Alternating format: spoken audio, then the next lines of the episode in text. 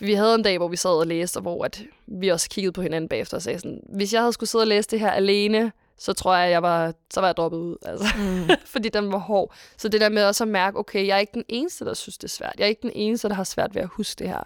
Det synes jeg øh, altså, gør en kæmpe forskel. Du lytter til KU Studieliv.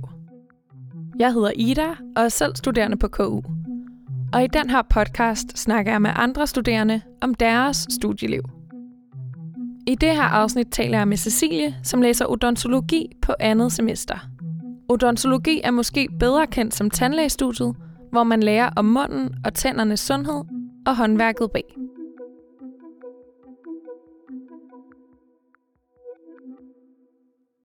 Hvorfor er det, du synes, at tænder er så spændende? Altså, jeg har øh, altid været enormt glad for sådan det sundhedsfaglige. Så øh, har jeg haft bøjle som barn, og det er der rigtig mange af mine medstuderende, der også har haft. Jeg tror på nogle årgange, så er det sådan noget 70 procent af dem, der læser til tandlæge, der har fået øh, rettet tænder som børn. Så det er lidt sjovt. Øhm, og så tror jeg bare, at jeg sådan skulle til at vælge en uddannelse, vil jeg rigtig gerne både øh, noget, hvor altså, jeg har arbejdet med mennesker, men også noget, hvor at jeg kunne bruge min sådan faglige øh, viden, og så noget, hvor jeg kunne bruge mine hænder. Øh, for jeg er enormt kreativ, og synes, at det, det er vildt fedt både at tegne og male og strikke og hækle. Og da jeg så var til åben hus på Panum og hørte om tandlægestudiet, så var jeg sådan, det er det, jeg skal. Og så kunne jeg bare ikke forestille mig at lave noget andet. Fedt.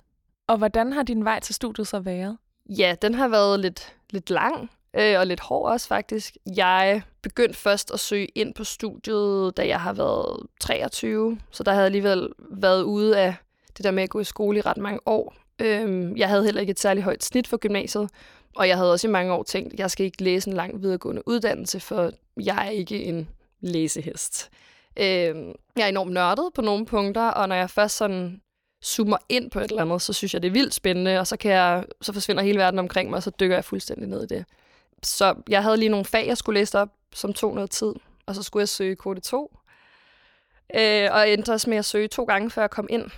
Så det tog mig to år, før jeg ligesom besluttede mig for, jeg vil gerne læse til tandlæge, til at jeg kom ind. Og det var også, jeg vil sige, der var mange af mine veninder rundt omkring mig, der sagde, du fortjener virkelig at have fået den her plads. Vi er virkelig glade for, at du kom ind. Men hold kæft, man, hvor havde vi ikke troet det. Fordi der er kun 100, der bliver optaget hvert år. Øh, og på kvote 2 er det 10 mennesker. Og jeg tror, at det år, jeg kom ind, der var vi omkring 1200, der søgte. Så det var også et lille nåløje, man skal igennem. Men jeg var rigtig, rigtig glad, da jeg kom ind. Altså det, jeg tror, jeg vækkede hele bygningen, da jeg endelig kom ind på øh, KU's portal og kunne se, at jeg var blevet optaget. Det var, det var en stor dag. Hvordan var det så at starte på en uddannelse, som var din store drøm? Det var enormt øh, altså, nervepirrende, det var spændende, det var overvældende. Øh, jeg synes også, det var svært, det var også hårdt. Rigtig mange af dem på den årgang, jeg startede på, var også meget yngre end mig, og lige kommet ud af gymnasiet. Mange af dem havde læst naturvidenskabelige øh, linjer på gymnasiet. Jeg kom med en baggrund øh, altså for samfundsfag øh, og engelsk. Og havde jo kun lige sådan, altså snuset lidt lille smule til kemi og fysik, da jeg læste op som enkeltfag. Så jeg kunne også godt mærke, at jeg var en lille smule mere udfordret og havde lidt svære ved tingene, hvilket jeg også synes var lidt hårdt, fordi at man snakker også ret meget om, hvem er kommet ind på kode 2, og folk synes jo, det er vildt sejt, og det er cool. Men af den grund, så følte jeg ligesom også, at jeg havde noget mere, jeg skulle bevise. Jeg skulle bevise, ja, det kan godt være, at jeg kom ind på kvote 2, og at jeg havde dårligt snit for gymnasiet, men jeg fortjener det her lige så meget som jeg andre, og nu skal jeg nok øh, give den en skalle. Mm. Hvor lang tid gik der så, før du ligesom kunne lægge det lidt på hylden? Ja, der er jo egentlig faktisk gået lidt lang tid, fordi nu har min altså, historie på uni måske været en lille smule anderledes end, øh, end andres. Jeg har også været ude i et, jeg, sygdomsforløb, hvor jeg har været sygemeldt og haft noget overlov. Og det er faktisk først nu her, hvor jeg er tilbage på andet semester for anden gang, at jeg sådan rigtig har følt, at jeg kunne lægge den fra mig. Men hvor jeg også synes, jeg har klaret det enormt godt, og hvor jeg sådan synes, jeg har præsteret, men på en anden måde, end da jeg var på semesteret første gang. Fordi den her gang har jeg gjort det for mig selv, og fordi jeg gerne vil gøre det godt, og jeg synes, at faget var spændende, og ikke fordi jeg følte, jeg havde noget bevis over for andre. Fordi jeg tror også, det var det, der var med til sammen med en masse andre ting, at jeg gik ned med fladet og øh, fik stresset mig selv alt for meget. Øhm, så det er noget, jeg sådan har prøvet at arbejde rigtig meget med det sidste år, at det er lige meget, hvordan alle andre klarer det, og hvordan de synes, du klarer det. Det vigtigste er, at du gør dit bedste, Mm. Så det, øh, det har været rigtig rart ligesom at få den sådan, lektie med, for det har også gjort, at jeg kan gøre det bedre, fordi at jeg lægger al min energi i mit studie og mine egne ting, og ikke sidder og stresser over, ej, hvorfor sidder de og skriver så mange øh, noter til forelæsningen, når jeg ikke gør. Hvor jeg ligesom måtte indse, dem, fordi jeg lærer på en anden måde. Hvis jeg skal skrive noter til en forelæsning, så hører jeg ikke, hvad forelæseren siger. Så bliver det bare sådan noget skrive af, og så forstår jeg det heller ikke. Hvordan lærer du så bedst? Jeg er meget visuel. Jeg kan rigtig godt lide at tegne. Så den bedste erhvervelse, jeg har gjort mig, imens jeg har læst, det er at købe en iPad med sådan en Apple Pencil til. Altså, jeg elsker det. Det er, det er så fedt. Jeg sige, nu i, i mit fag, der øh, bruger man også altså, tegninger rigtig meget, både når øh, altså, signalveje eller noget sådan specifikt med tænder. Øhm, også til eksamen kan der også godt komme spørgsmål med, forklar det her eventuelt med en skitse. Så det er rigtig fedt. Men det der med, ja, ligesom at få det visuelt ned, også hvis der er noget, jeg ikke sådan forstår, så, øh, så prøver sådan, jeg at skrive det op og tegne det op. Øh, eller få nogen til at forklare mig det med nogle fakta. Så, øh, så plejer det som regel at, at sætte sig lidt bedre. Hvordan var det rent socialt at starte på studiet? Vildt fedt. Altså, tandlægestudiet er jo egentlig et forholdsvis lille studie. Altså, vi er kun omkring 100 på hver årgang, der starter. Øh, der er enormt mange, der falder fra i løbet af de første semestre også. Så jeg vil skyde på, at der måske, altså max går 450 mennesker på hele uddannelsen, altså over både bachelor og kandidat. Så det er også et enormt sådan, socialt studie. Altså jeg tror, vi var 70 mennesker med på rusturen. Jeg kan måske ikke huske alles navne, men sådan de fleste, som har været med på rusturen, jeg kan i hvert fald genkende deres ansigter. Så man ved også sådan, hvem de fleste er på studiet. Man laver også rigtig meget sådan på kryds og tværs af årgangene.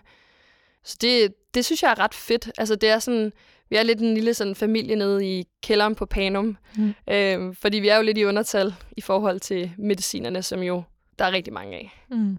Kan du ikke prøve at fortælle lidt mere om den her rustur?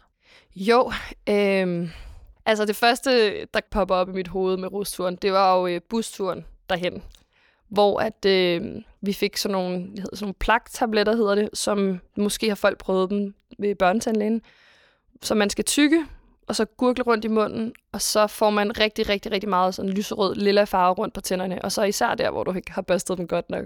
Og så fik vi alle sammen en tandbørste hver, og så skulle vi sidde og børste tænder på vores sidemarker. så øh, den kære øh, Joachim, øh, som jeg havde kendt i halv time på daværende tidspunkt, og jeg, vi skulle sidde og børste tænder på hinanden med en tør tandbørste og sådan noget lyserødt stas, der bare virkelig farver meget ud over det hele. Så øh, der kom man... Øh, der kom man tæt på hinanden. Hvordan er det generelt på studiet? Altså, kigger man meget på hinandens tænder? Bruger hinanden som studerende? Altså, op på klinikken, så har man jo klinikmarker, og der bruger man jo så tit hinanden, og det er også den første bedøvelse, du kommer til at lægge. Det er først på en tomat, og så er det på din klinikmarker. Øh, men ja, vi snakker meget om tænder, og jeg tror også, man hurtigt sådan lægger mærke til sådan hinandens tænder. Øh, men det er ikke, fordi vi går sådan hver dag og kigger hinanden i munden, vil jeg sige. Kun første dag. Kun første dag, ja. Der kom vi øh, rigtig tæt på hinandens øh, mund. Ja, så har man ligesom også prøvet det, kan man sige. Så er der en grænse, der ligesom er krydset. ja, man skal jo ligesom vende sig til det på et eller andet tidspunkt, mm. fordi at jeg tror også for mange, det der med at skulle sidde med en patient første gang, er enormt grænseoverskridende. Øh, fordi der ligger jo en patient i, i stolen, som har enormt meget øh, tillid og tiltro til dig. Og når man begynder at lave behandlinger, så er det ikke fordi, at du har prøvet det mange gange. Hvor lang tid går der, før man rent praktisk ligger med en patient i stolen? Øhm, på fjerde semester begynder man en lille smule at, øhm, at have patienter. Det er som regel sammen med nogle ældre studerende på kandidaten. Og så er jeg ret sikker på, at det er på femte semester, du ligesom begynder stille og roligt at få dine egne patienter. Mm. Så faktisk, altså på første, anden og tredje semester har du ikke altså, noget med klinikken at gøre rigtigt, men er der op et par gange og lige sådan se lidt rundt og prøve at assistere en fra de ældre semestre, og man er også en enkelt gang op på øh, simulationsklinikken, hvor man får lov til at sidde og bore en plastiktand. Så det er, at øh, vi ikke helt glemmer, hvad det er, at øh, vi er ved at uddanne os til. Men første, anden og noget af tredje semester, der har man ret meget det samme undervisning som på medicin. Okay. Ja, så vi har også forelæsninger sammen og øh, går til de samme eksamener. Hvad er det for nogle fag, man så kommer igennem der? Jamen på første semester, der havde vi noget, der hed cellens kemiske komponenter og basal humanbiologi. Og på andet semester har vi lige haft øh, medicinsk cellevævsbiologi og excitable celler. Og så på tredje semester har vi hovedhalsanatomi. Jeg er ikke sikker på, om medicinerne ligger samtidig, eller om det ligger på fjerde semester. Så det er sådan lige omkring der, vi begynder at, gå hver vores vej, kan man sige. Men der er nogle af sådan fagene, der går igen. Og så altså her på andet semester har vi noget øh, tanddannelse og tandmorfologi, hvor vi lærer lidt om sådan, øh, hvordan tanden bliver dannet, og hvad for nogle sådan væv den består af, og så sådan, dens opbygning. Så jeg skal til en eksamen her om fem uger, hvor at jeg skal spotte tænder, som det hedder. Så der ligger nogle tænder fremme, når man kommer ind, og så skal man sige, at det her det er en plus 3, og det er den, fordi at den ser sådan her, sådan her ud. Eller så er der markeret et eller andet på tanden, og så skal jeg fortælle, hvad er det for en struktur, hvad hedder den. Hvordan ser din hverdag ud lige nu? Jamen altså lige nu er min hverdag jo egentlig ret fri, fordi jeg, øh, jeg er sygemeldt halvvejs ind i andet semester første gang. Og så var jeg et halvt år på overlov og vendte så tilbage til andet semester. Men havde så allerede fået kursusattest og bestået alt min obligatoriske undervisning. Så det vil sige, at jeg var faktisk heller ikke genindmeldt på øh, andet semester igen, men jeg fulgte selv undervisningen, og så gik jeg op til eksamen. Så derfor har jeg heller ikke haft noget obligatorisk, så jeg rimelig meget sådan selv kunne styre mit schema. Men når jeg kommer tilbage på tredje semester efter sommerferien, så ser det jo så lidt anderledes ud. Der er der noget obligatorisk undervisning. Men jeg vil sige, det er ikke fordi, at du har 40 timer om ugen. Når du begynder på klinik, har du klinik næsten hver dag, og der begynder det lidt mere at ligne øh, et fuldtidsstudie. Men sådan her de første par semestre, der er det ikke sådan voldsomt meget undervisning.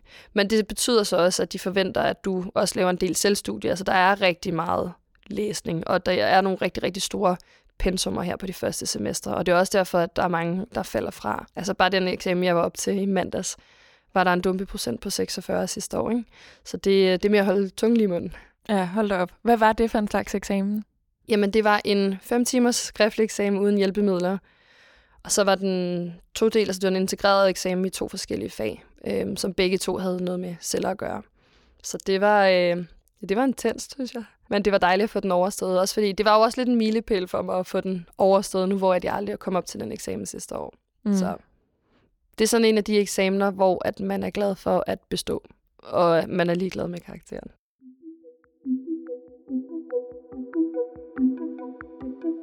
Er der egentlig noget, der har overrasket dig ved studiet? Altså, til at starte med var jeg faktisk overrasket over, hvor lidt vi havde med tænder at gøre i starten. Måske også sådan det der med, hvor meget vi faktisk også skulle lære om, om kroppen generelt, og om celler, helt ned til sådan mindste detalje. De øh, var ikke helt klar over, da jeg startede. Men jeg synes, det har været enormt spændende og vildt fedt også at få med. Min øh, familie er også ved at være lidt træt af at høre om random facts med, hvor mange liter væske nyrerne de øh, filtrerer om dagen, og hvad jeg nu ellers har lært af sjove ting. Øh, men jeg synes, det er fedt at ligesom have fået, fået den viden med os, og jeg kan også godt se på mange måder, at det giver mening, at vi skal kunne noget sygdomslære os, når øh, vi arbejder med folks mund. Ja, og hvordan kan det være? Jamen, altså, man skal jo være opmærksom på, at der er nogle sygdomme, der også viser sig i munden. Øh, eller hvis det er, at man har en patient, der kommer og måske har øh, en eller anden mærkelig sådan, vækst eller en syste, at det også kan være, fordi folk ja, har noget kraft i munden, eller nogle andre sygdomme, hvor at man så måske kan se det på, på tungen, eller sådan andre mærker øh, i munden. Så det er også vil sige, lidt vildt, at man også lige pludselig har det ansvar med sig, ikke? at man kan komme i en situation, hvor du principielt har en patient i stolen, som du skal fortælle, at du må henvise til en speciel læge, fordi du tror, de måske har kræft. Øh, det synes jeg også er ret vildt. Det, det tror jeg ikke lige, jeg havde overvejet, før at, øh, at jeg søgte ind på studiet. Mm-hmm. Hvor meget øh, kemi og biomedicin har man? Forholdsvis meget. På første semester havde vi ja, rigtig meget kemi, og her på øh, andet semester har jeg haft ja, noget biokemi, hvor det kommer også til at have på, øh, på mange af de andre semester. Så det, ja, det fylder meget på uddannelsen, det gør det. Altså den øh, organiske kemi, den, øh, den kommer man til at stifte rimelig meget bekendtskab med. Hvad synes du egentlig er det allerbedste ved dit studie? Jamen, for mig, så det her med kobling mellem det faglige og det praktiske, det synes jeg er mega fedt. Og så synes jeg også, at det, det er fedt, at vi er et studie, hvor at vi er så mange forskellige typer mennesker. Det, det er lidt fedt, når man så står der på klinikken, og alle sammen har du ved, hvidt kliniktøj på, og i princippet ligner hinanden, men vi er mega forskellige og har mega forskellige baggrunde, og det synes jeg giver noget enormt sådan, spændende og en fed dynamik også. Mm. Fedt. Øhm, altså senere hen på uddannelsen, der får man så det her klinikforløb. Men hvordan er det ellers med det praktiske og det teoretiske? Har man noget sådan praktisk i laboratoriet eller et eller andet i starten? Ja, øh, allerede fra første semester er man i laboratoriet. Øh, jeg ved faktisk ikke, hvor længe man bliver ved med det, men jeg tror sådan, at det gør sig gældende gennem det meste af uddannelsen. Så har man nogle forskellige sådan, praktiske øvelser. Så er det ikke sådan specifikt noget med tænder, så har det været noget med, med celler og bakterier, vi har, vi har arbejdet med. Så man også øh, laver lidt praktisk. Men ellers er det primært sådan teoretisk her på de første semestre, og så starter man så stille og roligt med at være på klinik. Og på kandidaten er man på klinik næsten hver dag fra 8 til 14, og så har man forelæsninger bagefter. Så det er også et studie, hvor der er enormt meget obligatorisk undervisning, fordi klinik er obligatorisk. Hvilket jo selvfølgelig giver meget god mening, kan man sige. Det kræver noget praktisk erfaring. Ja, det gør det. Og i forvejen er det jo en lille smule sådan begrænset, hvor meget man når at lære, inden man kommer ud på den anden side. Så det, øh, ja, det er vigtigt, at øh, man får søget det til, som man kan. Mm. Hvordan er det, det fungerer senere hen på studiet? Så ved jeg, at så har man mulighed for så at læse videre eller specialisere sig. Altså, øhm, de fleste de går direkte videre fra bacheloren til kandidaten, fordi du kan ikke bruge bacheloren til noget. Det er ligesom, ligger lidt i kortene, at man tager øh, alle 10 semestre, og så er man færdig tandlæge. Mm. Så kan man så efterfølgende, når man er færdig som tandlæge, specialisere sig enten som øh, bøjletandlæge eller som kæbekirurg. Og først skal du ud og have det, der hedder din JUS, som er Øh, ret til selvstændig virke, hvor du skal have et vis antal timer både i den offentlige tandpleje, så det er børnetandplejen, og i privat praksis. Så du er ligesom under observation. Og når du så er færdig med det, kan du så søge videre ind på specialuddannelsen. Øhm, og det er altså nogle uddannelser med meget, meget få pladser. Altså jeg tror, at det er to-tre stykker, der bliver optaget på Kæbekro om året i København, og så et par stykker i Aarhus også. Ja, og det tager... Bøjletandlæge er jeg ret sikker på, at tager tre år yderligere. Og kæbekirurg er også en 3-4 år, for der skal du også have noget medicinsk træning i et års tid inden. Okay, men der er ret få pladser, så det er ret få, der ender med at Ja, der er få pladser, og har stor konkurrence. Når man har læst til tandlæge, kan man så ende med at arbejde med andet end som praktiserende tandlæge? Ja, det tænker jeg godt. Altså, man kan jo også blive altså, konsulent i, øh, i et dentalfirma, hvor at man måske sidder og arbejder med materialer eller instrumenter.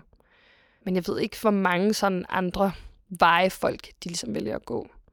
Øh, jeg tror, at de fleste arbejder praktisk, altså som, som tandlæger. Ja, det tænker jeg nok. Ja, det er jo også altså meget specifikt, kan man sige, ikke? Og, øh, at uddanne sig til, til tandlæge.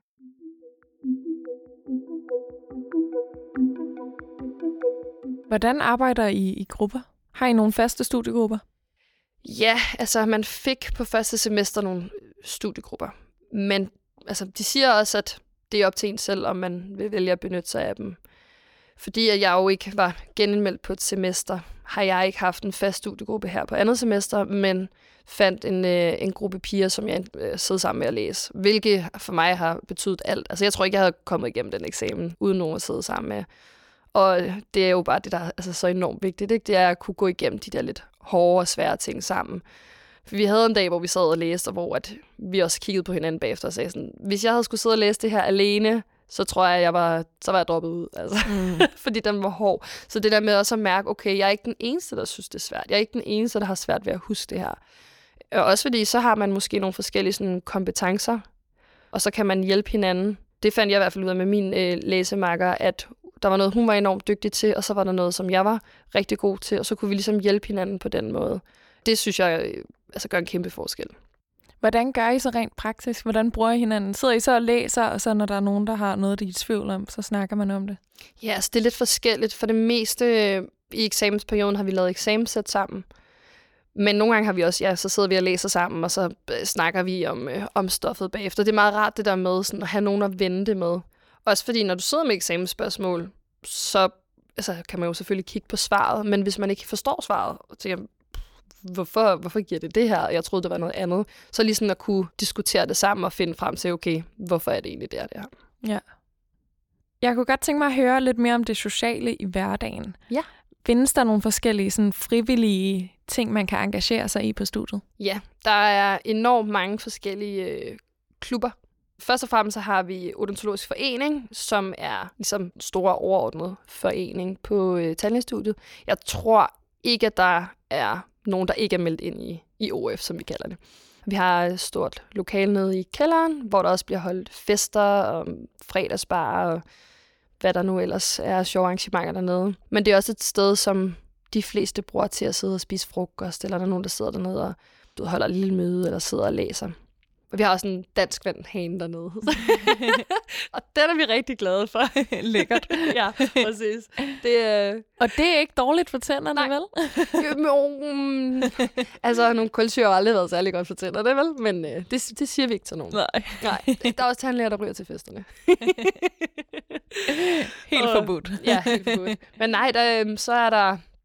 Ja, hvad er der mere? Så er der selvfølgelig festudvalget, som hedder UFO.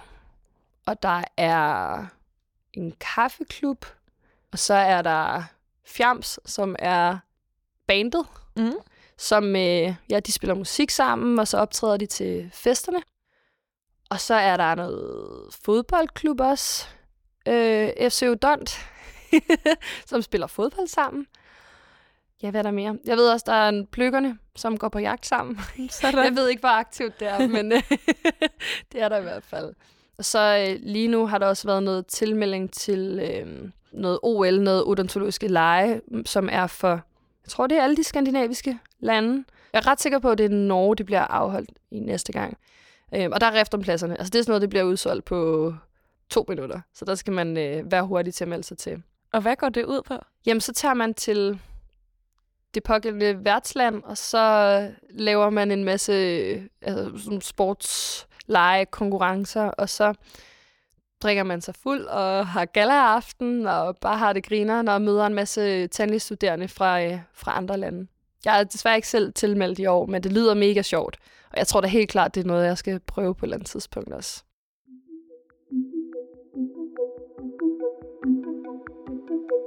Cecilie, du modtager jo SPS-støtte, som står for specialpædagogisk støtte. Ja. Vil du ikke lige fortælle, hvorfor du gør det? Jo, det gør jeg, fordi at øh, jeg har diagnosen ADHD. Og når man går på KU, og man har en funktionsnedsættelse, om den er fysisk eller psykisk, så øh, er man så heldig, at man har muligheden for at søge det her øh, SPS-vejledning. Og i mit tilfælde, der betyder det, at jeg har en, øh, en rådgiver eller en vejleder, som sidder på Sønder Campus ude i studenterrådgivningen. Og hende har jeg cirka 20 timer med hvert semester. Så vi mødes som regel, og det er både fysisk ude på KUA, eller online, øh, en gang hver anden uge. Og så har vi lige en times tid, hvor vi snakker om, hvis der nu er nogle deadlines, som jeg skal huske, at jeg skal overholde. Jeg har både skulle søge noget dispensation og nogle forskellige ting i forbindelse med min overlov. Øh, eller nu her, hvor jeg skulle genindmelde mig på et tredje semester. Så hjælper hun mig med det, og har også hjulpet mig med at øh, lave ansøgning til at søge om ekstra tid til eksamen. Og ellers så snakker vi om, hvad jeg nu lige har af udfordringer den pågældende uge, og hvordan vi kan imødekomme dem. Og ligesom finde den bedste måde for mig at være studerende på. Og hvilken forskel gør det for dig? Altså, alt. Kæmpe forskel. Øh, Jeg var jo enormt ked af, da jeg måtte sygemelde mig sidste år, og endte med at- gå på overlov. Men det var virkelig den bedste beslutning, jeg kunne tage, kan jeg jo se nu, set i bagspejlet. Øhm, fordi jeg fik styr på min diagnose. Jeg har først fået den her for ja, snart et år siden, i en alder af 25 år. Ikke? Så det var jo også lidt sent, at jeg fandt ud af, hvorfor det egentlig var, jeg var så udfordret. Men havde jeg ikke fået den diagnose og givet mig selv tid til at komme ordentligt ind i min medicin og stille og roligt begynde med øh, ja, at starte op med SPS-vejledning, så havde det slet ikke altså, været lige så godt for mig at komme tilbage på universitetet. Så sådan, selvom at jeg synes, det var hårdt, så tror jeg også nogle gange, man bliver nødt til at, ja, at ofre nogle ting for at få det bedst mulige outcome. Før du fik din diagnose, hvordan var du så udfordret på uni? Jamen, jeg var enormt udfordret først og fremmest på det her med koncentrationen. Altså, jeg havde enormt svært ved at holde fokus til forelæsninger. Jeg havde enormt svært ved at suge viden til mig til forelæsninger. Jeg havde svært ved at sætte mig ned og læse i meget mere end 10 minutter ad gangen. Jeg havde svært ved at holde fokus i gruppearbejde, hvilket jo virkelig kan være udfordrende, når det så er, at man føler, at man begynder at sidde og forstyrre de andre. så var jeg enormt udfordret på det her med, at jeg bliver meget hurtigt overstimuleret, og det er både af lys og lyd og lugte, især lyd. Så hvis det var, at jeg havde været bare to timer på Panum, og der var meget lyd omkring mig, og jeg sad til i en forelæsningssal med 400 mennesker, altså, så var jeg så træt, at jeg bare kunne gå hjem og sove. Mm. Det var nogle gange faldt jeg faktisk næsten i søvn til forelæsninger. Det ved jeg, det er der mange, der prøver, men sådan, det var virkelig, virkelig udfordrende for mig, at jeg bare brændte hele mit energilager af på altså, en time, halvanden.